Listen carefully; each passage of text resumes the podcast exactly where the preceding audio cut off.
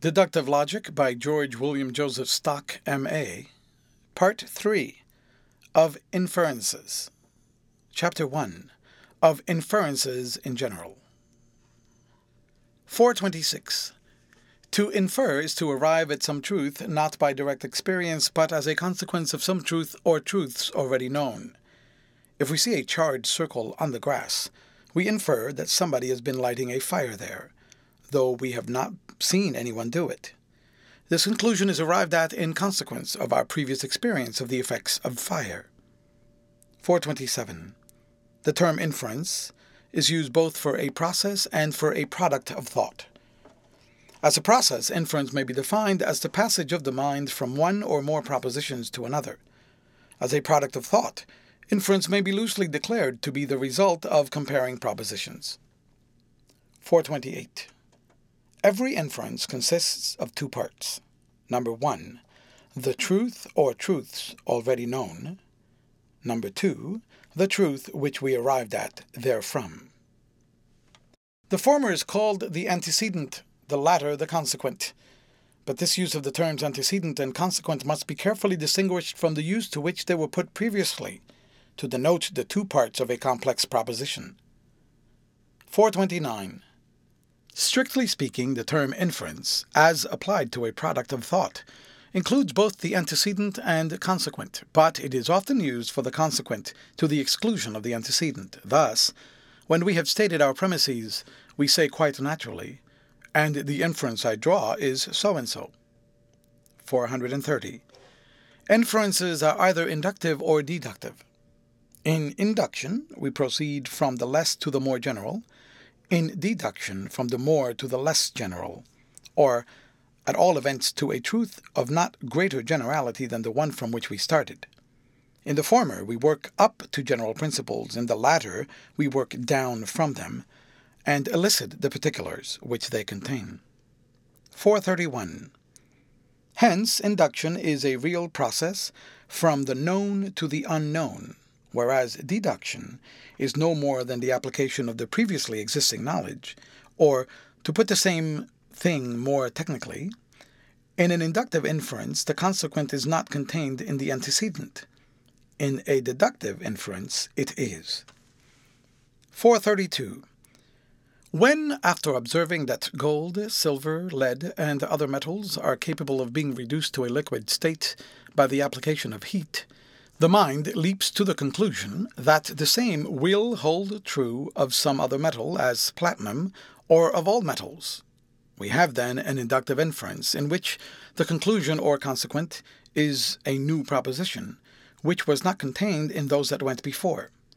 We are led to this conclusion not by reason, but by an instinct which teaches us to expect like results under like circumstances. Experience can tell us only of the past, but we allow it to affect our notions of the future through a blind belief that the thing that hath been, it is that which shall be, and that which is done is that which shall be done. And there is no new thing under the sun. Take away this conviction, and the bridge is cut which connects the known with the unknown, the past with the future. The commonest acts of daily life would fail to be performed were it not for this assumption, which is itself no product of the reason. Thus, man's intellect, like his faculties generally, rests upon a basis of instinct. He walks by faith, not by sight. 433. It is a mistake to talk of inductive reasoning as though it were a distinct species from deductive. The fact is that inductive inferences are either wholly instinctive or so unsusceptible of logical vindication or else they may be exhibited under the form of deductive inferences. We cannot be justified in inferring that platinum will be melted by heat, except where we have equal reason for asserting the same thing of copper or any other metal. In fact, we are justified in drawing an individual inference only when we can lay down the universal proposition every metal can be melted by heat. But the moment this universal proposition is stated, the truth of the proposition in the individual instance flows from it by way of deductive inference.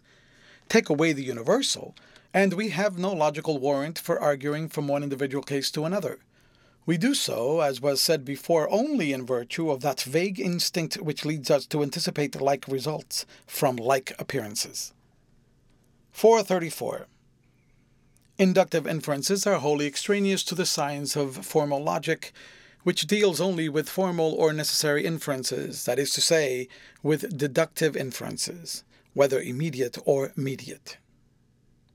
These are called formal, because the truth of the consequent is apparent from the mere form of the antecedent, whatever be the nature of the matter, that is, whatever be the terms employed in the proposition or pair of propositions which constitutes the antecedent. In deductive inference, we never do more than vary the form of the truth from which we started. When from the proposition Brutus was the founder of the Roman Republic, we elicit the consequence the founder of the Roman Republic was Brutus, we certainly have nothing more in the consequent than was already contained in the antecedent. Yet all deductive inferences may be reduced to identities as palpable as this, the only difference being that in more complicated cases the consequent is contained in the antecedent along with a number of other things, whereas in this case the consequent is absolutely all that the antecedent contains. 435.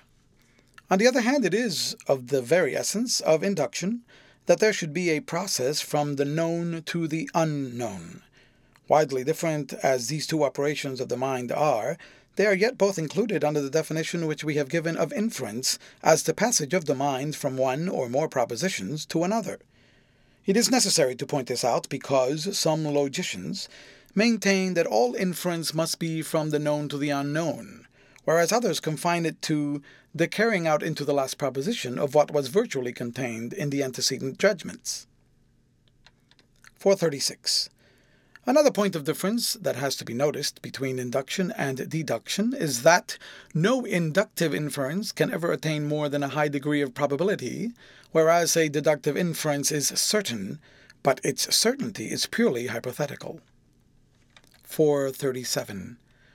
Without touching now on the metaphysical difficulty as to how we pass at all from the known to the unknown, let us grant that there is no fact better attested by experience than this that where the circumstances are precisely alike, like results follow. But then, we never can be absolutely sure that the circumstances in any two cases are precisely alike. All the experience of all past ages in favor of the daily rising of the sun is not enough to render us theoretically certain that the sun will rise tomorrow. We shall act indeed with a perfect reliance upon the assumption of the coming daybreak, but, for all that, the time may arrive when the conditions of the universe shall have changed, and the sun will rise no more. 438. On the other hand, a deductive inference has all the certainty that can be imparted to it by the laws of thought, or, in other words, by the structure of our mental faculties. But this certainly is purely hypothetical. We may feel assured that if the premises are true, the conclusion is true also. But for the truth of our premises, we have to fall back upon induction and upon intuition. It is not the province of deductive logic to discuss the material truth or falsity of the propositions upon which our reasonings are based. This task is left to inductive logic, the aim of which is to establish, if possible, a test of material truth and falsity. 439. Thus, while deduction is concerned only with the relative truth or falsity of propositions, induction is concerned with their actual truth or falsity.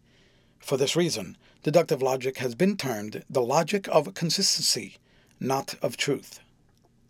440. It is not quite accurate to say that in deduction we proceed from the more to the less general, Still less to say, as is often said, that we proceed from the universal to the particular, for it may happen that the consequent is of precisely the same amount of generality as the antecedent. This is so not only in most forms of immediate inference, but also in a syllogism, which consists of singular propositions only. For example, the tallest man in Oxford is under eight feet. So and so is the tallest man in Oxford. So and so is under eight feet. This form of inference has been named traduction, but there is no essential difference between its laws and those of deduction. 441. Subjoined is a classification of inferences which will serve as a map of the country we are now about to explore. Please see chart below. End of chapter. Read by Leonidas for Lit to Go on the web at fcit.usf.edu.